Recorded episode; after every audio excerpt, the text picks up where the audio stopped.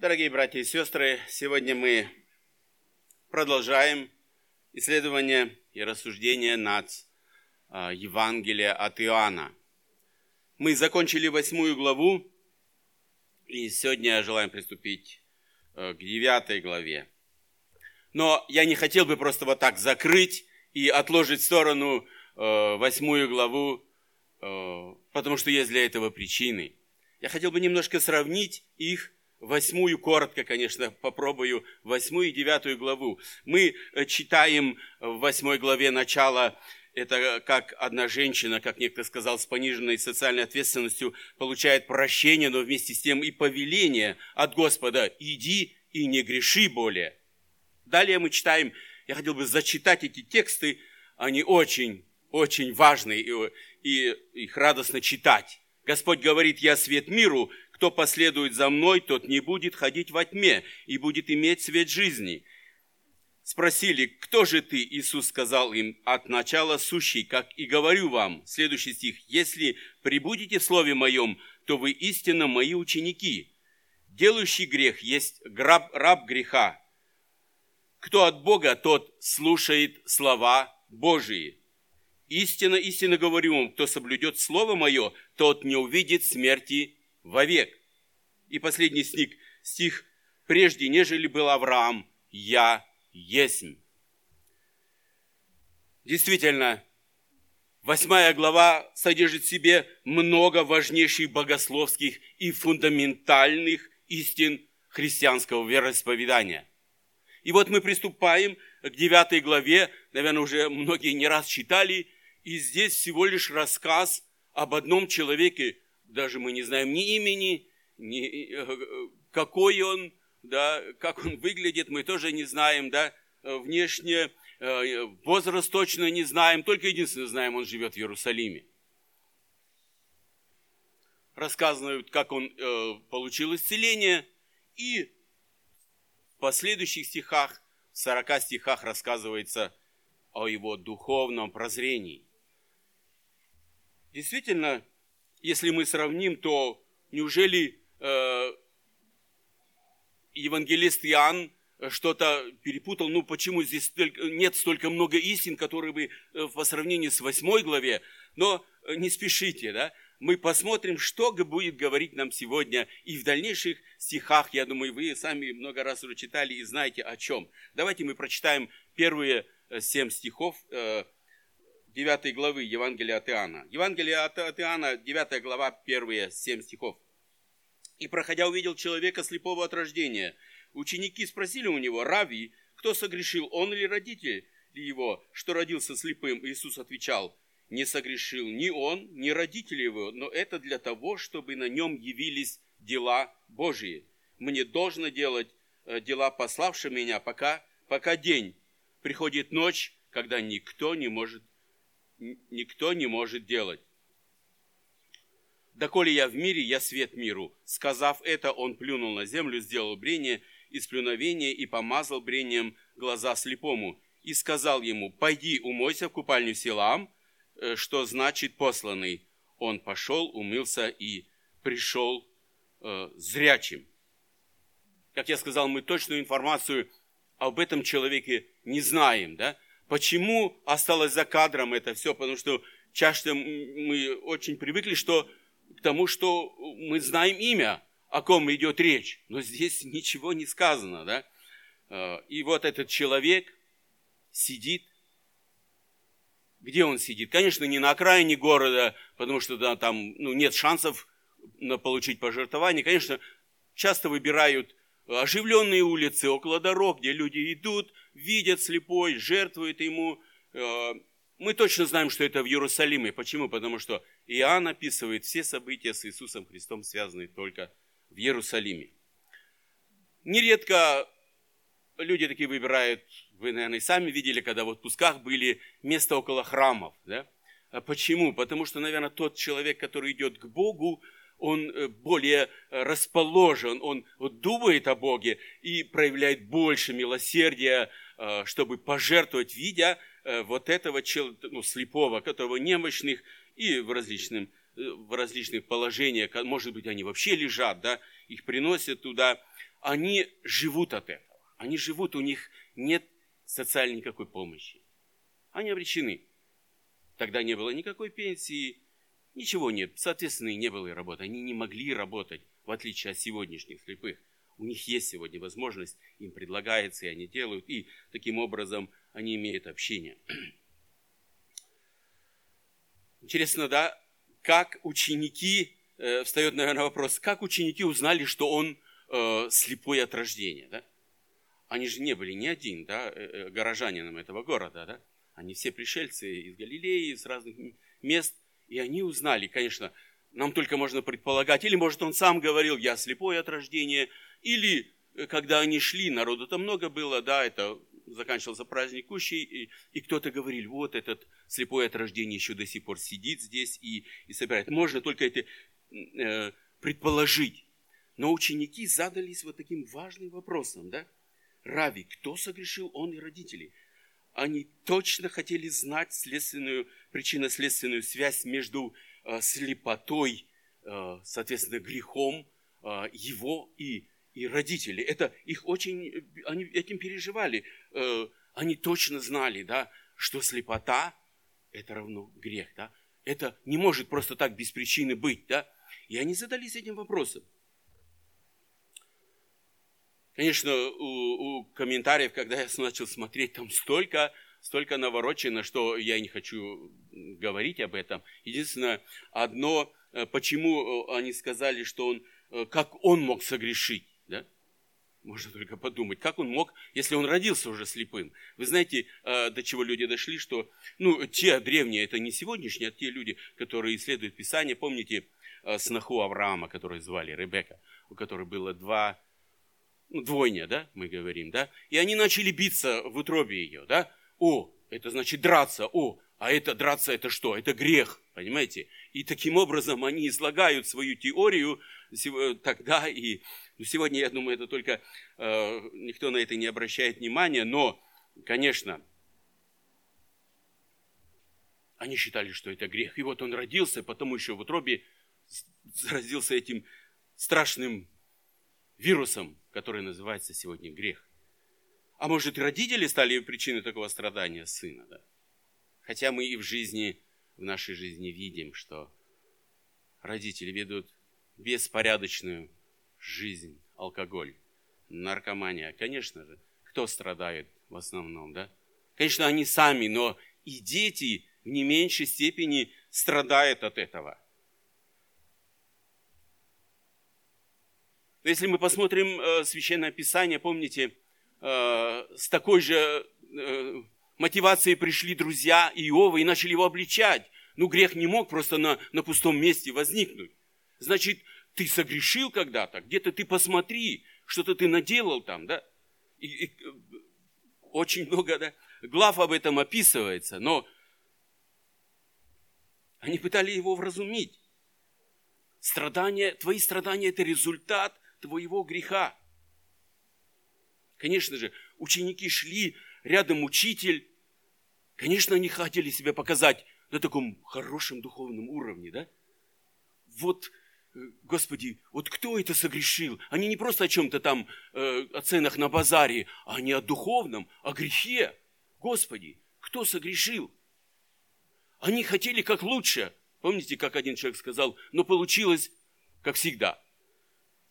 Господь останавливает эту, э, эти дебаты, эти, эти маленькие дискуссии и говорит, не согрешил ни он, ни его родители. Он останавливает. Бесполезно разговаривать.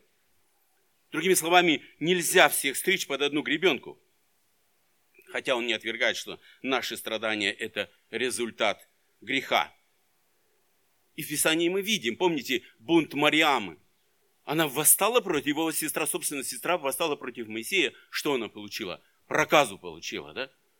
Результат чего? Или мы сегодня, когда мы читаем Коринфянам, это не просто слова в 11 главе, да, 20, с 30 стиха, «Ибо кто ест и пьет, не рассуждая о, о теле Господнем, тот пьет осуждение себе.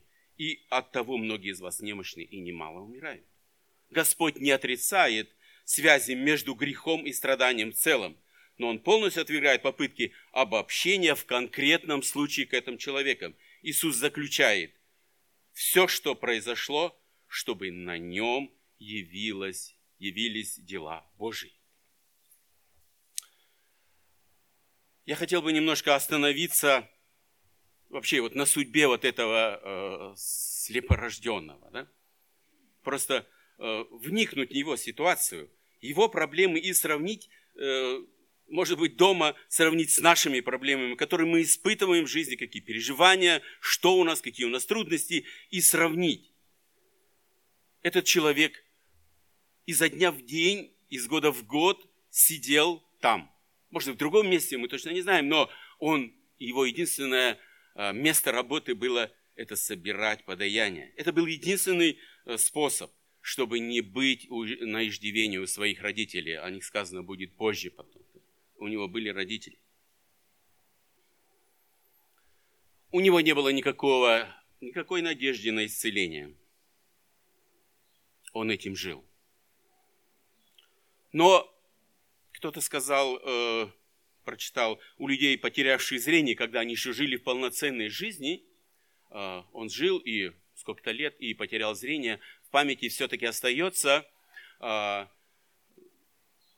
информация о цвете листьев, о, о цвете неба, э, какие цветы бывают и многие-многие многообразие красок, они остаются в сознании. И он может когда он слышит, когда он видит, о чем-то ему говорят или о чем у него э, вспоминается памяти. Да? А у этого слепорожденного было только один цвет памяти, это черный. Другого он не знал, он никогда не видел света. Представляете, он никогда не видел, как сияет солнце, как, как оно выглядит. Он только чувствовал, да? Он только видел, да? У меня был опыт э, какой-то такой, ну, небольшой, можно сказать. Там, где мы жили, иногда, когда я работал во вторую смену, садился человек именно слепой. Да? И он, ну, о нем я не хочу э, много говорить, просто негатив, да. Но люди воспринимали, люди не сходили к нему, да, он же слепой. Ну, он мог что, ну, говорить на других, недовольство проявлял себя. Но я, вы знаете, э, у меня пришла мысль, когда я готовился, э, позвонить брату, да, брату, я его лично не знаю, но знаю его хорошо, его супругу. Мы были раньше в одной церкви. Я позвонил, и мы так коротко два часа поговорили. Это не было интервью какое-то, я ему задал несколько вопросов, и он практически, больше мне не надо было, да. Сразу чувствовал брат, он все, все интересующие меня вопросы ответил, да. Да, конечно, я, конечно, я не собираюсь сейчас сегодня рассказывать о, о всем, да, это было бы очень много и долго, но я хочу некоторые, да, э, вещи сказать. Ему сегодня 80 лет, понимаете, очень легко посчитать, в каком году он, да, да, э, родился, война началась, и, и в три года он ослеп. Несчастный случай он ослеп. И он говорит, когда я был мальчишкой, когда я подрос, я очень плакал и горевал. Потому что я слышал, ну, как, как другие бегают, э, ну, знакомые там или незнакомые мальчишки играют в футбол, а все это. Я говорю, я сильно плакал и горевал. Я вот, вот что такое? Вот я сижу тут, я ничего не могу делать. Вот я привязан к э, кому-то или я ничего. Но вы знаете, э, в юношеские годы, он не сказал, сколько лет ему было, но сказал, в юношеские годы его нашел Господь. Его нашел Господь, и он говорит, моя жизнь изменилась, поверь. Мы так быстро с ним сошлись, и мы сколько разговаривали, да. И он говорит, я научился играть на гитаре.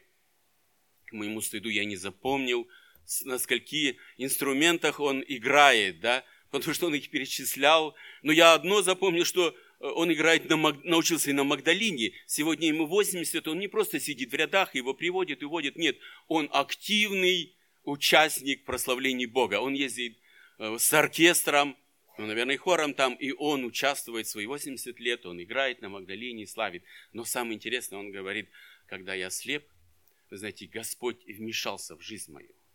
Я получил слух. Я, и он начал рассказывать, я у него спросил, абсолютный? Да, он сказал, абсолютный слух.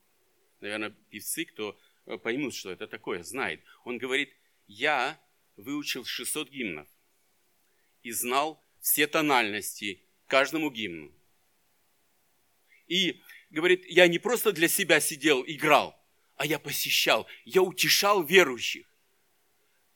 Говорит, я ходил со своим инструментом, к сожалению, я забыл, какой это был, или аккордеон, или баян был, да, но он ходил и посещал в то нелегкое время – послевоенное время, в то время, когда, помните, да, вы, наверное, слышали, когда обещали показать в 80-м каком-то году, там, наверное, с чем-то последнего верующего. Это было неоднозначное время для всех верующих. Да?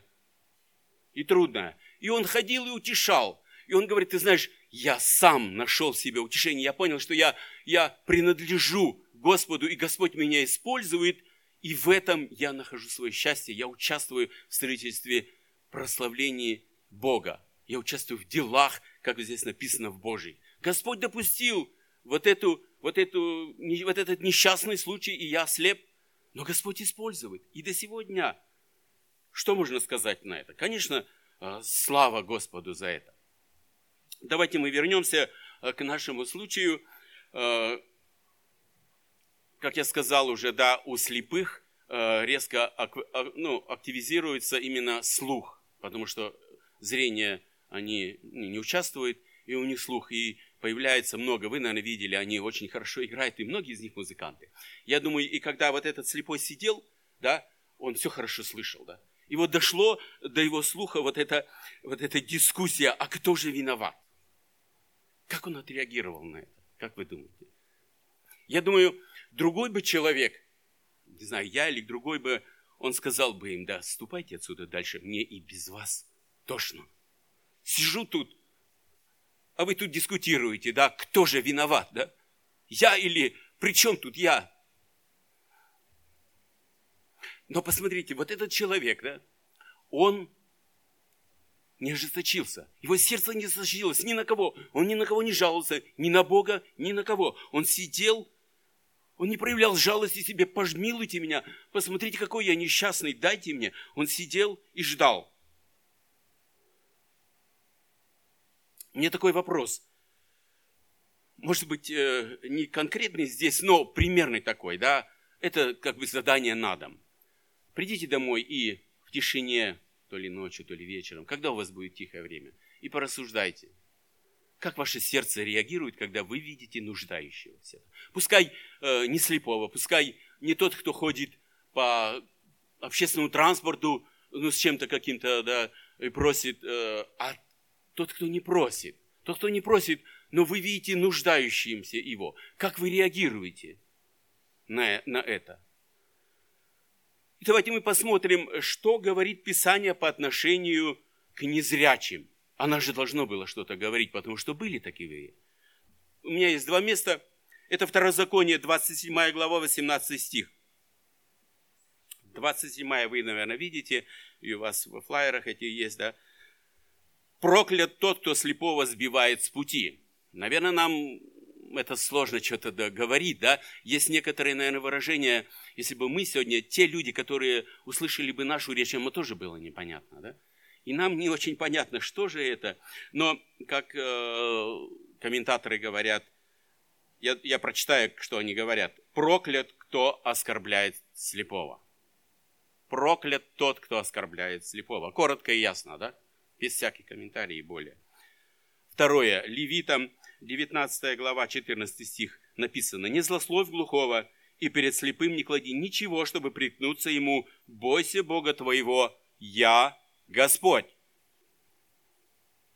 Бог Израиля, Бог милосердия и сострадания. Он всегда проявлял заботу о людях а, с какими-то увечьями, моральными или физическими. Да? И мы видим это в Писании. Как должно было поступать ученикам?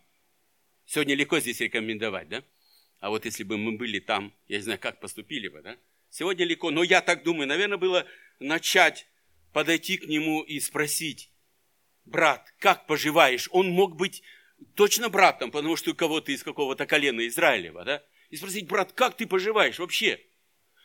Не испытывать, кто виноват, почему ты такой, а какие твои проблемы. Поучаствовать. Ты же верующий, ты же закон учит. Как поступать? Милосердно, сострадание. Прояви сострадание да, к нему проявить участие в жизни обездоленного. А не а вкушал ли ты пищи вчера и третьего дня? Но нет, одни рассуждения. Не бывает ли с нами такого подобного? Только одни рассуждения. А должен, наверное, сказать, Иуда, иди сюда, возьми денежный ящик, и что найдет твоя рука, дай брату нашему, не обеднеем. Я хотел бы перейти далее к четвертому стиху. Я хотел бы его прочитать. Господь говорит мне, должно делать дела пославшего меня, пока день приходит ночь, когда никто не может делать. Господь говорит, дела нужно делать днем. И он имел в виду делать дела не где-то скрыто, а добрые все дела делаются днем. Да? Ночью человек положено отдыхать. И Господь сотворил э, все множество чудес днем, Он, и все это люди видели, да? чтобы все это видели, чтобы прославлялся в этом Бог. И Господь рекомендует нам именно делать дела днем. Пятый стих говорит, «Доколе я в мире, я свет миру». Вот этим стихом открывается цель прихода Иисуса Христа на, на эту землю. Он свет мира. Он. Кто еще из людей, я уже, уже несколько раз говорил, из людей мог сказать эту фразу «Я свет мира». Никто это не посмел. Единственный человек, который ступал по нашей земле, это Господь мог сказать такой. Он пришел, чтобы указать нам путь, по которому нам идти. Идущий этим путем не будет ходить во мраке, то есть неизвестности. Представляете, как ему трудно вот слепому было ходить. Мы даже трудно представить, приводили его родители, да, или как-то, или друзья какие-то, да, но представьте, конечно, они учат, как я с братом говорил, он память отличнейшая была, да, у него. Он запоминал все, очень многое, да, как ходить, на каком автобусе ехать, где надо выйти, и все, и все. И это хранилось все в памяти. Бог позаботился о таковых. И вот здесь говорит, будете, не будете ходить неизвестности. Почему? Потому что люди ослеплены грехом. Ослеплены грехом. И тот, кто будет ходить за Господом, не только будет знать теорию, он будет иметь опыт и как поступать в жизненных э, вопросах. Наверное, все это кто-то слушает и говорит, ну это все общие слова. Мы тоже так умеем, да, говорить в общем, а нам конкретики, пожалуйста, давайте, пожалуйста, я вам приведу один пример, очень многим знакомый. Помните лихие 90-е годы? Кооператив под названием МММ превращается быстро в финансовую пирамиду. Продает свои акции с накшибательными доходами э, процентов на склады, которые никто в мире не видел. И огонек из этих трех букв привлек себе и ослепил быстротой наживы. И, как было сказано, и домиком в Париже. Да? Очень здорово было, да? Положил через деньги, как, как на дрожжах растут, только положь туда в МММ, да? Они ослеплены были, люди, да, помните, да? Прошло не так много, да, взрослый, кто повзрослее, помнит. Итог этого, да, 15 человек разочарованных, страшно во всем разочарованных. Почему? Потому что это сделалось все с помпой, с рекламой, с высших организаций страны все благословляли, и они кругом участвовали, все видели в рекламе и повелись на этому, да, как они говорят. 15 человек разочарованных, ущерб 110 миллионов долларов, и 15, 50 человек совершили суицид на этой почве, потому что они потеряли все, что имели. Все, они закладывали все, чтобы это. Люди ходили во тьме, да? Вы знаете, и сегодня это тоже не прошло, это время, да? сегодня финансовых мошенников и в Германии не пересчесть, и в других странах, да? Не пересчесть. А что говорит Библия? Кто спешит разбогатеть, тот не останется не наказанным. У Бога совершенно другой путь. Это не то, что я вот тут пошел раз и у меня богатство. Да, наверное, кто из нас, когда был на финансовой мели, не мечтал, вот бы сейчас в лото выиграть, да? и, и все, и финансовое положение поправилось, и все хорошо было, да? Не знаю, может быть, кто-то и не был, но не я. Но я хотел бы еще сказать об одном. Существуют не только финансовые мошенники, но не менее опасны сегодня религиозные мошенники, которые привлекают к себе, которые обманывают, точно так же манипулируют вот с этой помпой совсем, совсем из доказательств, из Писания. И это религиозные мошенники. И Евангелие от Матфея говорит о них, да? Я думаю, вы все наизусть знаете, ибо многие придут под именем моим и будут говорить, я Христос, и многих прельстят. Понимаете, какая опасность? Да, надо быть на стороже. Не только против своего кармана, чтобы тебя кто-то, ну, не обманул, да? Не подставил, но и очень быть, надо держаться Слова Божьего. Держаться учения Господа. И не впадать в никакие крайности. Господь говорит, мне должно делать дела. Нам, нам определено каждому определенное время. Все мы должны сделать дела, которые нужно делать. Нельзя откладывать на потом, на завтра. Сегодня у меня маленькие дети, ну, знаете, сколько этих Ausrede, отговорок. Сколько сегодня много отговорок. Они еще, у меня еще сейчас маленькие дети. Ну, некогда, конечно, когда маленькие дети. Ну, какая, какой там труд, да? я, у меня дети, надо их воспитывать. Приходит время, и там уже поясницы начинают болеть, да? А потом пенсия. Ну, я пойду на пенсию, обязательно буду трудиться для Господа. Но вы знаете, приходит пенсия, и эти обещания остаются несбывшимися, к сожалению, да? Потом и завтра могут не настать. Господь говорит, мне должно делать дела. Так же и нам. Пришло время, мы должны делать дела чтобы прославить нашего Господа. Для этого Он нас призвал. Для того, чтобы мы ждали, когда наступит момент, и мы э, рванем и сделаем все наши дела и прославим нашего Господа. Давайте мы перейдем к шестому стиху. Сказав это, он плюнул на землю, сделал брение с плюновения и помазал брением глаза слепому. Не правда ли? Наверное, странное, да? Приготовление мази. Я думаю, если бы вот когда читаешь, да, думаешь, если бы вы пришли к врачу, представляете себе, пришли к врачу, что у вас болит, и он проделал такую же процедуру. Я не знаю, сколько бы из нас, не могу сказать, но, наверное, некоторые встали бы и ушли. Да? Потому что, к сожалению, те, кто, а, ну, когда связано что-то со слюной, вот это неприятие этого, да, да и, ну, бывает такая реакция, ну, неоднозначная реакция, да, а, мы не принимаем такого, да, чувство брезгливости, можно сказать, да, такое возникает, да, а, и, но интересно, но тогда этого и не было, да, это у нас возникло с вот этим процессом, когда мы стали умнее, да, и научились э, в лептопов и всех этих мероприятиях да, действовать. Да.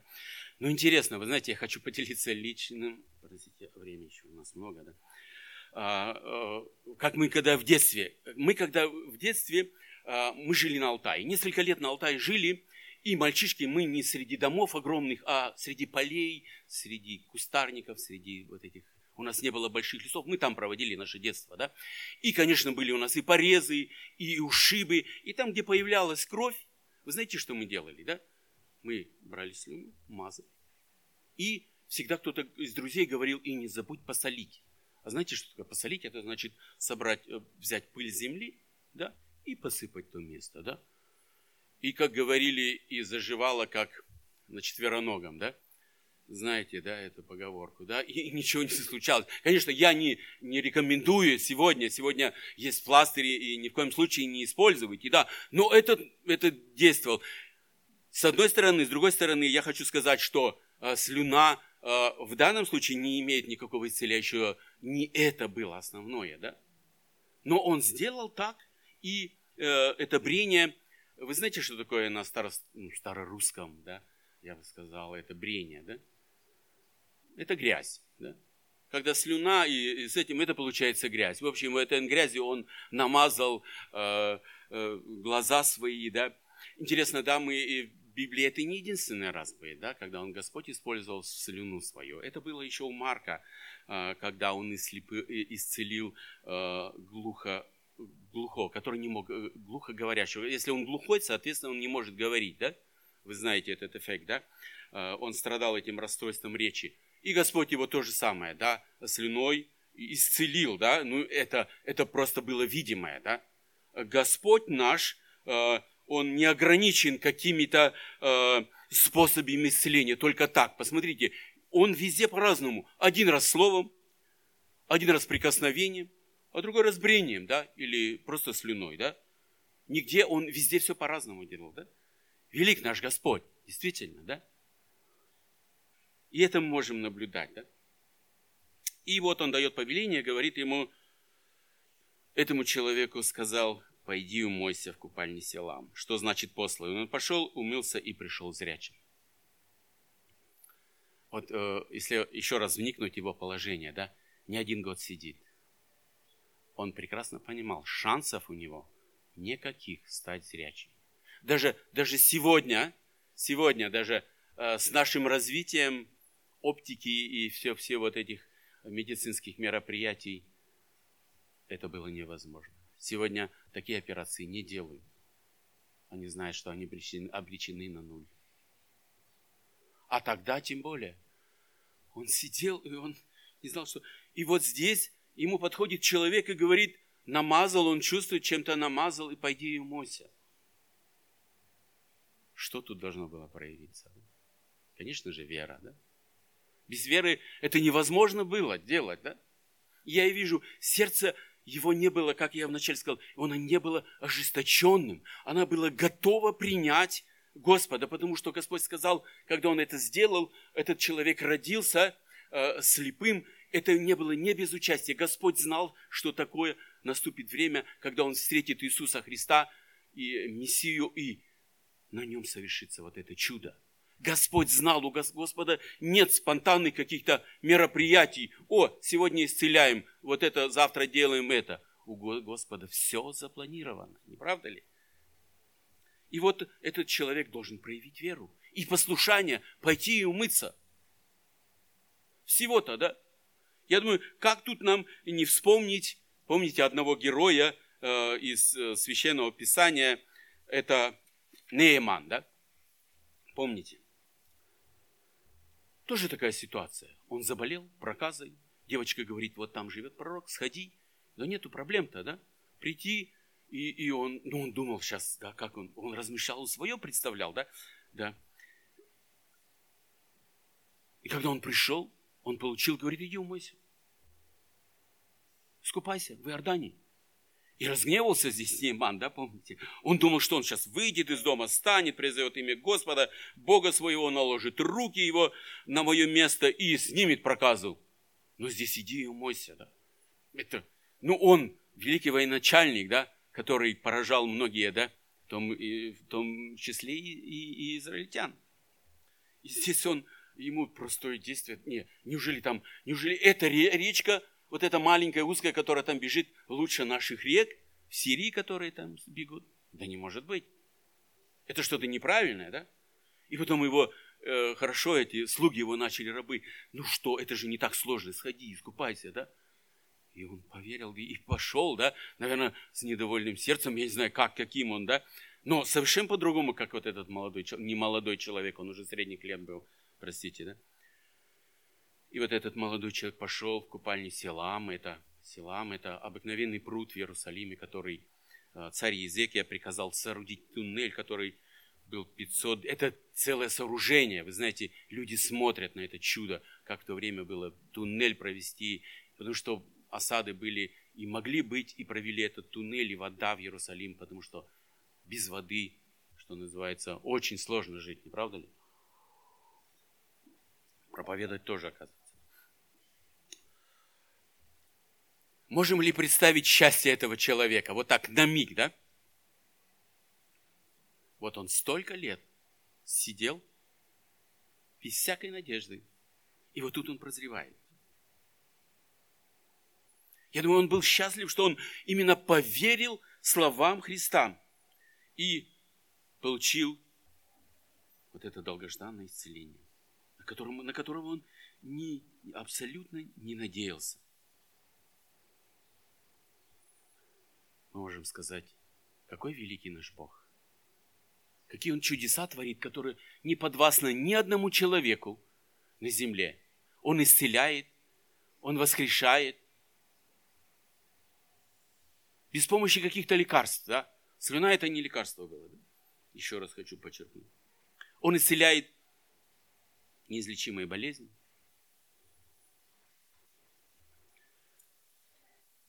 Помните, в конце Евангелия от Матфея сказано о Спасителе, дана всякая власть на небе и на земле. Матфея 28, 18. Велик наш Господь. И здесь мы видим только рука Божья. Только рука Божья, никакие медицинские исследования, никакие научные достижения не могли избавить этого человека. Но я заканчиваю проповедь, я хочу сказать,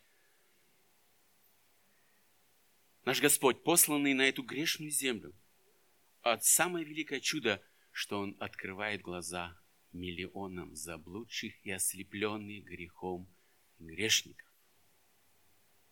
Он силен и сегодня, Он ослепил, наверное, тут многих из нас, да, э, не могу точно сказать, да, но Он нас, мы были заблудшие. Вы знаете, как, как вот когда рождаются котята маленькие, они слепые, они лазят, вы видели, наверное, да, наблюдали, как интересно за ними наблюдать, такие маленькие существа. Мы такие же были. Мы лазили, мы жили в этом в греховном мире, подобно этим котятам, слепыми и незрячими. Но пришел Господь, Он исцелил нас по великой своей милости. Так как этот человек получил исцеление физическое, так и мы. Мы получили духовное исцеление. Господь проникает не только э, да, в нашу душу, Он проникает в наше сердце. Он изгоняет ту тьму, Пророк Исаия говорит, для чего пришел Господь? Чтобы открыть глаза слепых, чтобы узников вывести из заключения и сидящих во тьме из темницы. Из темницы греха Господь вывел нам. У меня один вопрос последний. Имея такого Спасителя, разве позволительно сомневаться нам в Его спасении?